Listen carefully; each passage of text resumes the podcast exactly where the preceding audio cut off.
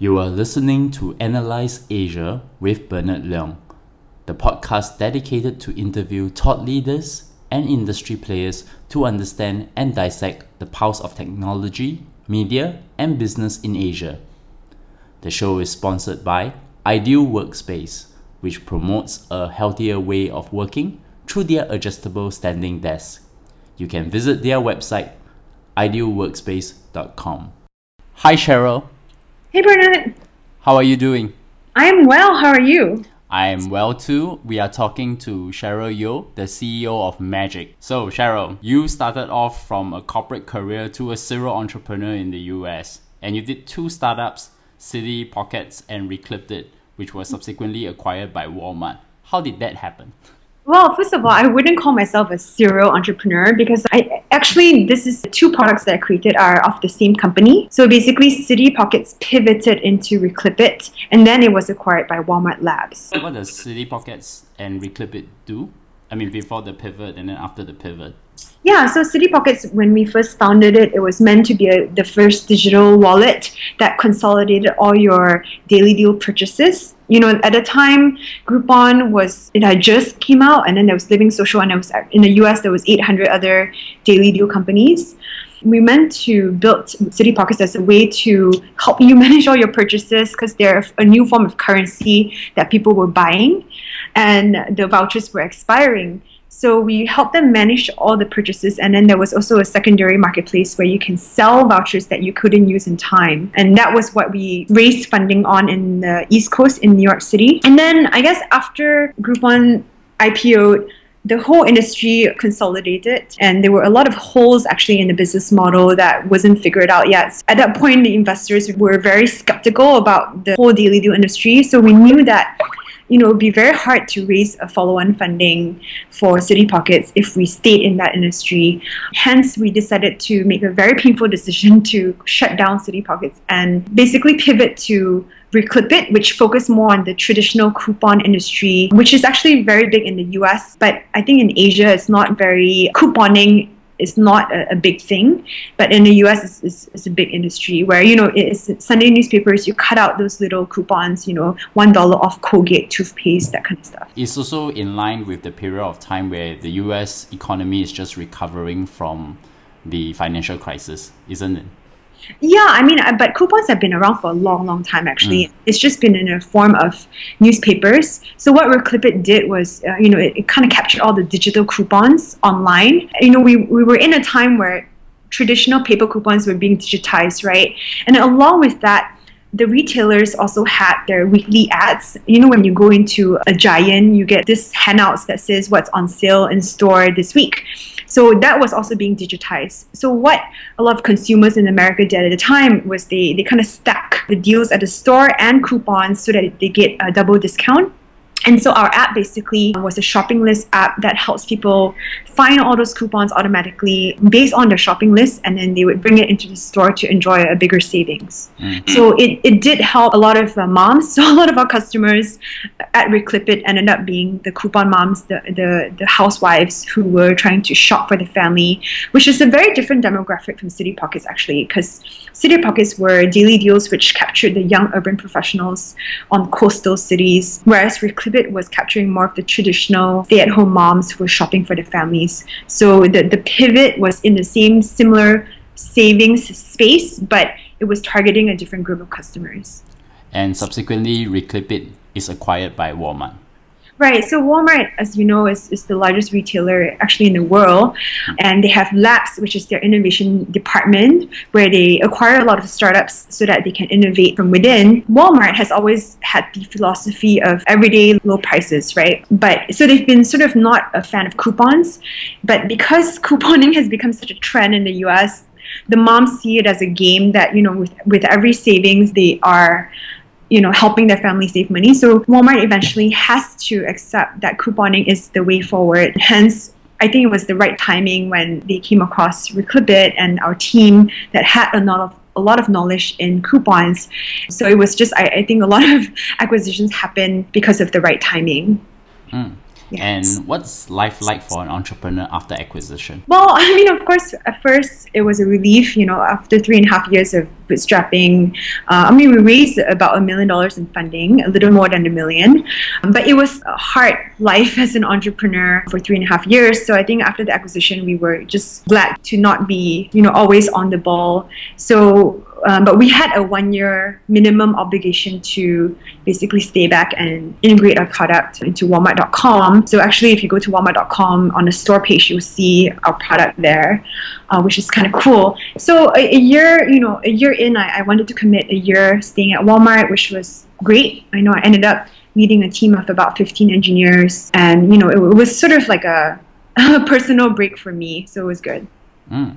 And then after that, you continue with the pay forward culture like any entrepreneur you've been mentoring in the 20 under 20 the Thiel Foundation the Founder Institute the Lean right. Startup Machine and 85 Broads which um, I think for some of our audience don't know is actually a very well known women's organization for women leaders yeah, actually, I was part of 85 Broads even before I was an entrepreneur. Okay. I think I was actually, because I was a, a, part of 85 Broads and I was leading some entrepreneurial initiatives mm. there, including getting Eric Ries to speak at one of our virtual sessions, that kind of inspired me to be an entrepreneur, actually, mm. among other things. And then I was involved very early on with the Founders Institute as a mentor. So I flew to, actually, I taught a, my first workshop in Singapore in 2011, I think taught in Croatia and Slovenia and whatnot. And then Lean Startup Machine, I was also in the first ever Lean Startup Machine weekend in New York City um, because I started my company in, in New York and then I moved it to Silicon Valley after after that. For for 2020, uh, it was an interesting proposition because I, I've always been a little bit iffy about plucking kids under 20 giving them 200k and asking them to be an entrepreneur and sort of skipping college. So when they approached me to, to be a mentor i was intrigued because i wanted to really understand the psychology of these young kids building a, a business at such a young young age. So i went in there to help oversee the the social and psychological de- development of these entrepreneurs, young entrepreneurs. And I was quickly very impressed by them because I think they are child prodigies and they're absolutely brilliant. And some are even more mature than, than people our age, you know, in, in our 30s. Yeah, it was actually a really good program. The International Women Week this week. Women in entrepreneurship uh, are a very interesting subject to talk about, particularly with a lot of uh, issues, challenges that are faced by women entrepreneurs. Can you share some lessons that you have with women entrepreneurs out there? Yeah, so first of all, my personal take on it is that I never think of it that way. I never think of my gender as preceding my occupation. So I'm not a female entrepreneur. I'm mm just an entrepreneur, period. And the reason I say that is because I think when people get too self conscious about their gender, it affects how they bear themselves, right? How they act in a room. You become self conscious about what people think of you, whether or not you should do things differently. So for me, I just never think of it that way. I'm, I'm an entrepreneur, period. I think a lot of these conferences and whatnot, they're good to raise awareness. I just th- think that as an advice, I wouldn't focus too much on uh, you know the fact that you're you're female and not mm-hmm. male.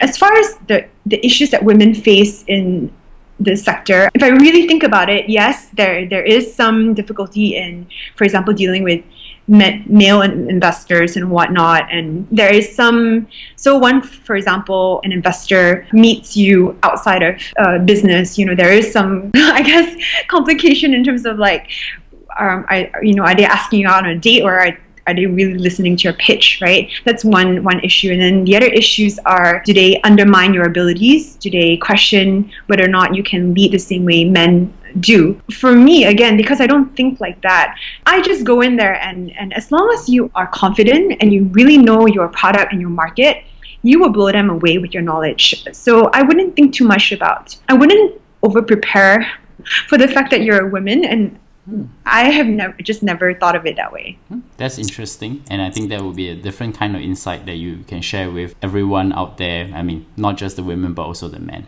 I guess the more interesting question I probably ask you: What got you to come back from San Francisco back to Malaysia and then setting up Magic? Hmm. Yeah, this is a very popular question. I feel like everyone is questioning why I came back, as if uh, you know coming back is such a bad thing. But you know, I I left Malaysia 12 years ago to I guess 13 years ago now to to go to the US to study and I was awarded a government scholarship. I finished my education. I did come back to look for a job, but there wasn't any any job for me, so I went back to the US to to take on jobs there. But I've always figured that you know when I've made it and when I've had some success that I would find ways to come back and contribute to to my country right? It wasn't a really conscious thing. I think it was just a matter of uh, there was the right opportunity when the Malaysian government met me in SF and basically convinced me to come back and helm Magic and I figured that, you know, why not, right? Why not come back, you know, at least for a couple of years to see what I can do with my experience and my knowledge. And at the time, the government was interested in the linkage between Silicon Valley and Malaysia. It was very refreshing for me to hear that the government was so supportive in terms of startups and entrepreneurship. A civil servant even came to SF to meet Malaysian entrepreneurs and ask hey, what should Malaysia do? What do you think from your perspective? What do we need to do to move the needle for Malaysian entrepreneurs? So I thought that was very, very humbling to see that they, they came down on the ground to uh, seek our feedback and our advice. So when they approached me for the position, I, I figured that, yeah, you know, when I actually, when I came back to visit for a month. I spoke at, spoke at TEDx KL. I sort of went around to some of the accelerators, like 1337 Accelerator. I went to meet with MDEC. I met a couple of startups here, and I was very impressed by the quality of entrepreneurs here and hearing the success of My Taxi or Grab Taxi and Softspace and whatnot. I just hadn't, I wasn't aware before that there was so many interesting startups doing really great things here. So when I met them, I was just kind of blown away by the progress that Malaysian entrepreneurs have made, and I was very inspired to come back and be part of that. So to help the audience, uh, MAGIC um, the, is the abbreviation for Malaysian Global Innovation and Creativity Center. What is the purpose and the mission of this center? Yeah, so MAGIC is built to support and develop uh, high growth entrepreneurs that can build regional or global businesses. We want to build a community that can, can sort of take advantage of the whole Southeast Asian market of 600 people, million people, because Malaysia is really just 30 million people. I think a lot of entrepreneurs here are comfortable building a, a, local business, but we're really here to push them out of the country and say, hey, the, there's a world of a market out there for you to capture and leverage. Mm. And it's only focused on tech. Um, well, so I think this is some of the misconception, right? Oh, is Magic just a niche uh, tech focused entrepreneurial agency? But the reality is that technology is advancing in such rapid pace right now. It is leveling the playing field for all businesses. So if if a traditional business, if any business don't take advantage of technology, you will fall behind and you will lose out to competitors because the world is becoming borderless. So we want to say that Magic is supporting tech enabled startups as well and businesses, but you have to leverage technology. So we are supporting all industries and all verticals. So if you're in agriculture, you're in F&B, you're in retail, you're in education, transportation, as long as you leverage technology to scale and grow your company, that's what Magic's mission is to and sort of encourage more uh, businesses to leverage technology to scale. Mm. So is Magic at the moment is all in Cyberjaya and in Klang Valley. Is it are you going to plan to expand it out or at, for the time being you're trying to build an ecosystem within the KL and then subsequently expand it out to other parts of Malaysia? So when I first came back, of course, I wanted to learn what were the, the issues in the ecosystem and the landscape. So I talked to a lot of players, a lot of VCs, investors, and also entrepreneurs and community people. I'm consistently getting feedback that VCs go to Singapore, go to Thailand, go to Indonesia, and they, they always sort of miss Malaysia and I was trying to dig out why. And it seems like they don't know where to go when they come to Malaysia. Do they? Where do they go to in Klang Valley? There's not really like a Block 71 in, in Malaysia at the time, right? When they go to U- the US, they know they either go to Silicon Valley or New York. Right, maybe Seattle as well. But when you come to Malaysia, they know that there's a, there's some startups in Klang Valley, but they don't know where. So with Magic being in Cyberjaya, and that was a, a location that was mandated uh, before I even came in, we have a 100,000 square feet building in Cyberjaya. It's a little bit out of the way. It's not really central KL, but we have the space. So we, we should make the best of what we have. So the intent is that let's start building a critical mass in an area so that people know where to go when they come to Malaysia to meet all the startups. So yes, it, it is in the Klang Valley, it is in Cyberjaya for now, but we have plans to do some workshops, educational workshops in some other critical mass areas like Penang, Johor, Sabah, perhaps but um, I do want to make it clear that I think what Malaysia needs is a critical mass of startups in one location or two locations mm. because we, we need to build visibility. We've always said that Malaysians, uh, Malaysia has really good entrepreneurs and good startups that have regional success stories. For some reason, they're not very visible, right? So I think one of Magic's mission is to literally put Malaysia on the map. Like it's time that we know how to market and brand our entrepreneurs who are really good. Um, how do you make them visible? How do you how do you create that critical mass where when people come, they know okay, let's go to Magic Cyberjaya, Cyberjaya to meet all the entrepreneurs. Yeah, I think it's to actually have a particular area that everybody basically gravitate towards too. I mean, if you look at Shenzhen for hardware acceleration, you can talk about Zhongguancun in China, or some of our audience didn't know that the best place for startups in Korea is actually in Gangnam. Yeah. Exactly. it was one of my guests, Nathan Miller, was saying that actually Gangnam style is startup style, basically. Ah, that's so funny. Yeah, so I, th- I think that the ability to basically concentrate people within the area actually helps. I mean, uh, Block 71 was is also a very good example. In fact, it's the same situation Singapore had. And I think now Block 71 is now a phenomenon within the Singapore ecosystem. But how about the programs that you have kind of started for Magic? Um, I think you have this E at Stanford program. What is that about? Yeah, so I could actually maybe before uh, that, mm-hmm. um, our Magic's three core activities. Mm. Uh, basically to educate, expose, and accelerate. So we have sort of three mm. main main things, right?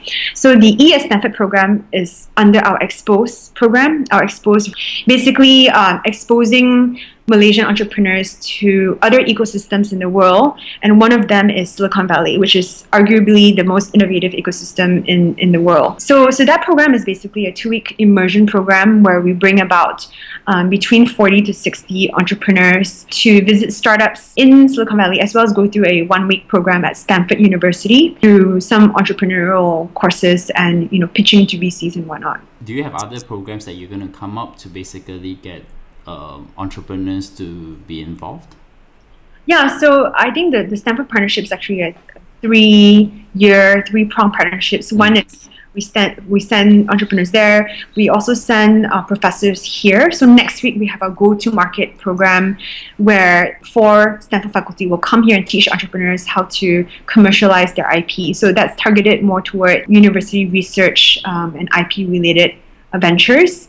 And then the third program with Stanford is basically a faculty trained faculty program where we send 10 university faculty to observe how entrepreneurship is being taught at Stanford so that they can come back and redesign their entrepreneurship curriculum and programs at the local universities to you know better inspire entrepreneurs. So that's part of our Silicon Valley exposure program. We also do have regional exposure programs where we are sending a delegation of entrepreneurs to um, Singapore, for example, for your Startup Asia and Echelon conferences, or Jakarta or Thailand, for example. So those that's part of our exposure programs. As part of our education programs, we launched Magic Academy in October last year, 2014, where is is based off the concept that entrepreneurs do need certain skills to succeed at scaling their businesses.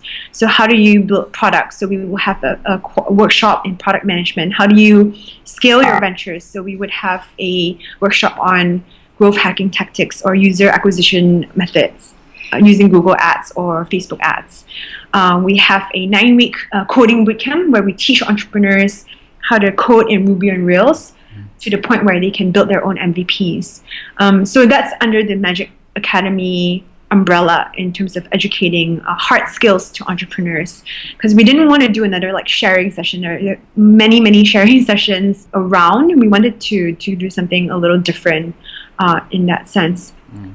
the third activity is the accelerate part where this is what i'm personally most excited about. And i think it could be a game changer for um, malaysia because it's uh, Mag- the accelerator program is um, we're calling it MAP, the Magic Accelerator Program.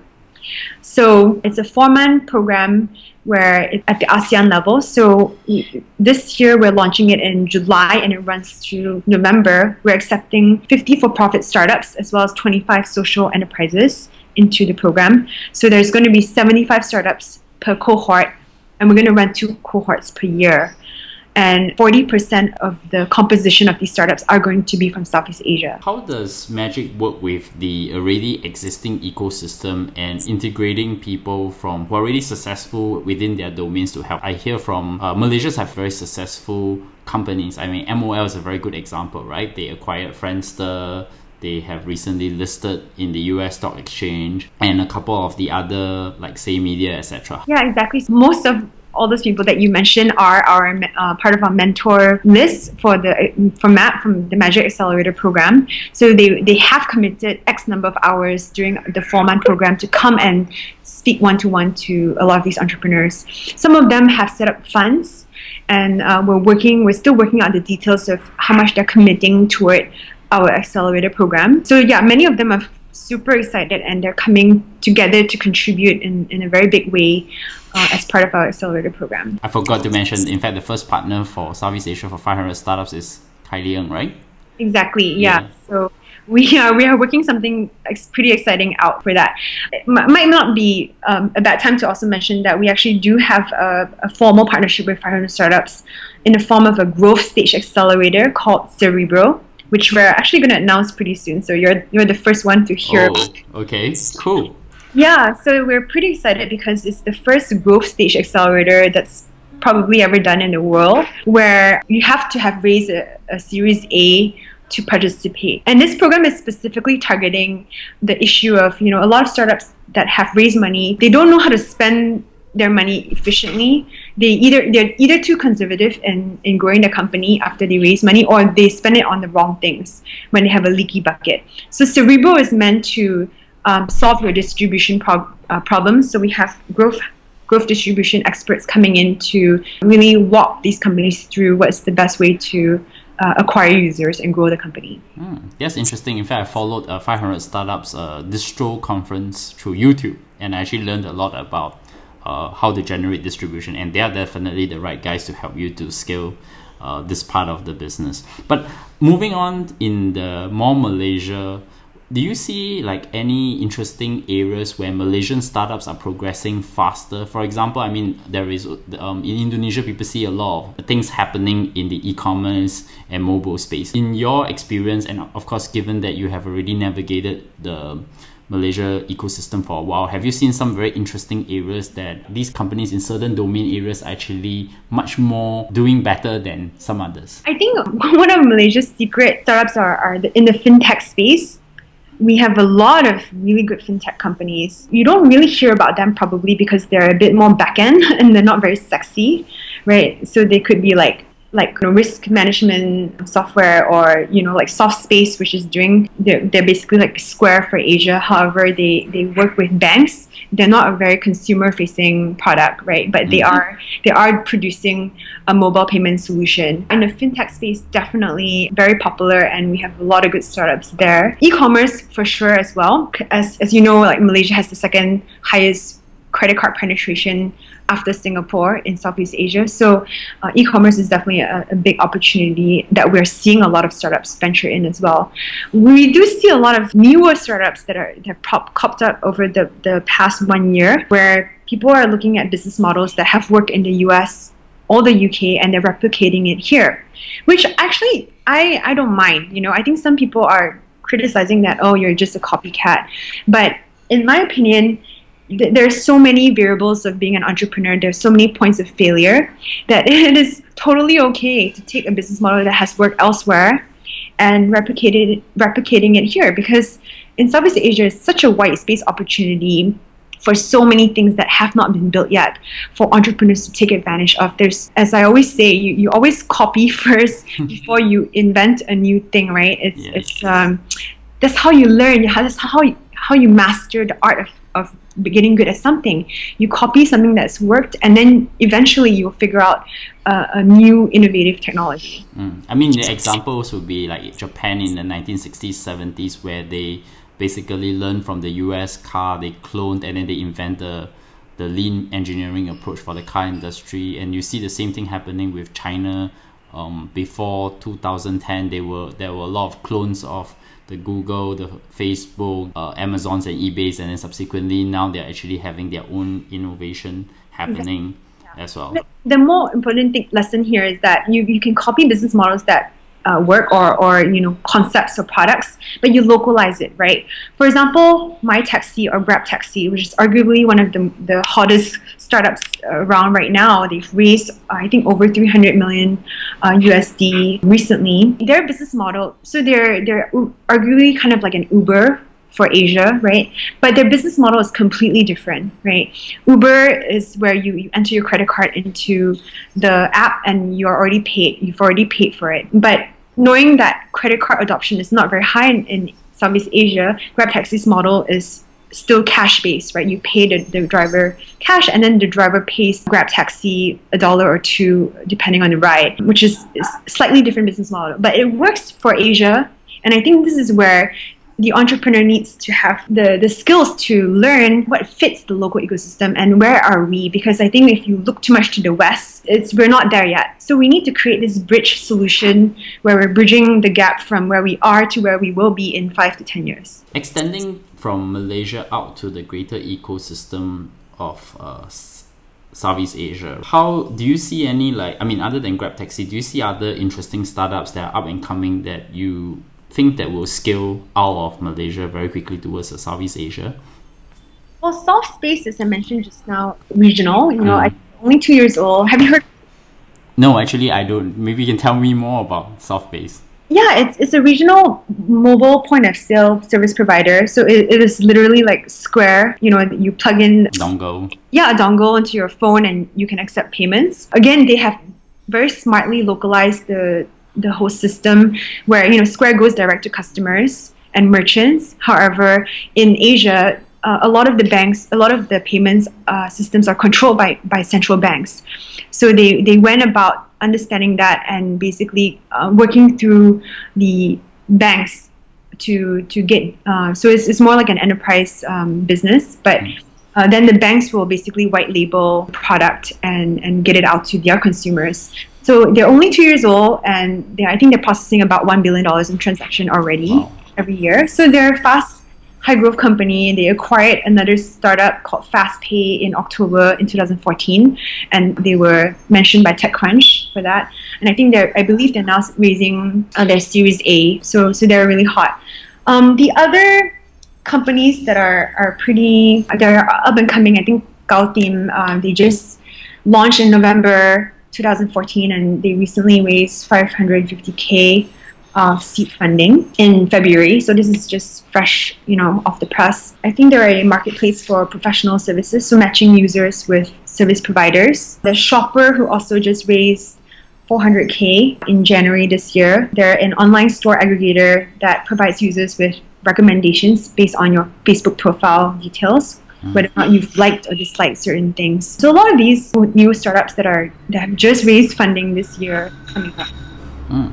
But okay, so how do you see Malaysian startups competing in Southeast Asia? I mean, um, Indonesia is now the hottest market because of the large population, large market size. Singapore is a financial gateway. Usually, I think it's more like a transaction gateway that extends out of Southeast Asia, and also where I guess most of the money sits at the moment. How do you see Malaysian startups compete overall in this current landscape? Yeah, so I, I wouldn't say we're competing because ultimately to build you have to build a regional business as I mentioned. Mm-hmm. So eventually we will be in Indonesia, eventually we will be in Singapore and Thailand and and so uh, the same for those companies, right? But the point here is that Malaysia has always have a strong track record of produ- producing really good entrepreneurs and regional startups. You know, like Job JobStreet was the largest exit in Southeast Asia so far, over 500 million, right? They sold to Seek.com. You know, our first IPO in Nasdaq, MOL, the largest funding round in Southeast Asia for Grab Taxi at you know I think 350 million. Um, a lot of regional success stories. So it's more that you know, I think we're, we're just seeing, we're not competing, but we're, we're producing really good regional entrepreneurs. And in terms of Malaysia specifically, I think the way I would sell Malaysia is that it is a good launch pad for a regional business because the uh, you know there are a few points. Uh, perhaps I'll mention 3 mm-hmm. One is that it's relatively still low cost. You know, I guess compared to Singapore, we are in terms of bootstrapping entrepreneurs. I think is is much cheaper to launch your company out of Malaysia and leverage all the infrastructure that's already here. Two, we are um, also primarily English speaking and multilingual. So I think it's you can take advantage of that the fact that Malay the Malay language is very similar to the Indonesian language, but we also have the Chinese speaking community and the Indian speaking community.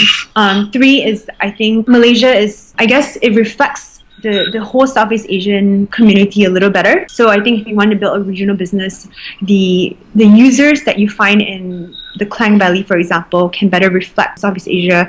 Uh, it's also a good test market because users here are very open to technology, very savvy, and very social, but they're not too high end, right? So I think if you're if you are targeting the luxury market, the more high end market, I think Singapore is a good market for that. But I think for a larger sort of Southeast Asian business, I think Malaysia could be a very interesting market to start off with. It has been very, very interesting. I learned so much about Magic and also the Malaysian entrepreneur ecosystem as well. So, for my audience, how do they find you, Cheryl? You can find me at my Twitter handle uh, at Cheryl Yeoh, C H E R Y L Y E O H. Um, I guess you can also email me at cheryl at mymagic.my or you can i guess don't don't ping me on facebook because that, that's my personal space. Mm, and they, they, can actually email you there and if there's any interesting startups in malaysia they can actually directly connect with you on twitter. Yeah definitely. And linkedin as well you can search my name and you'll find me and you can connect with me there. And you can find me at uh, cw for my Twitter account and bernardleong.com. You can also follow us at Analyse Asia, A N A L Y S E Asia, or our main website, analyseasia.com.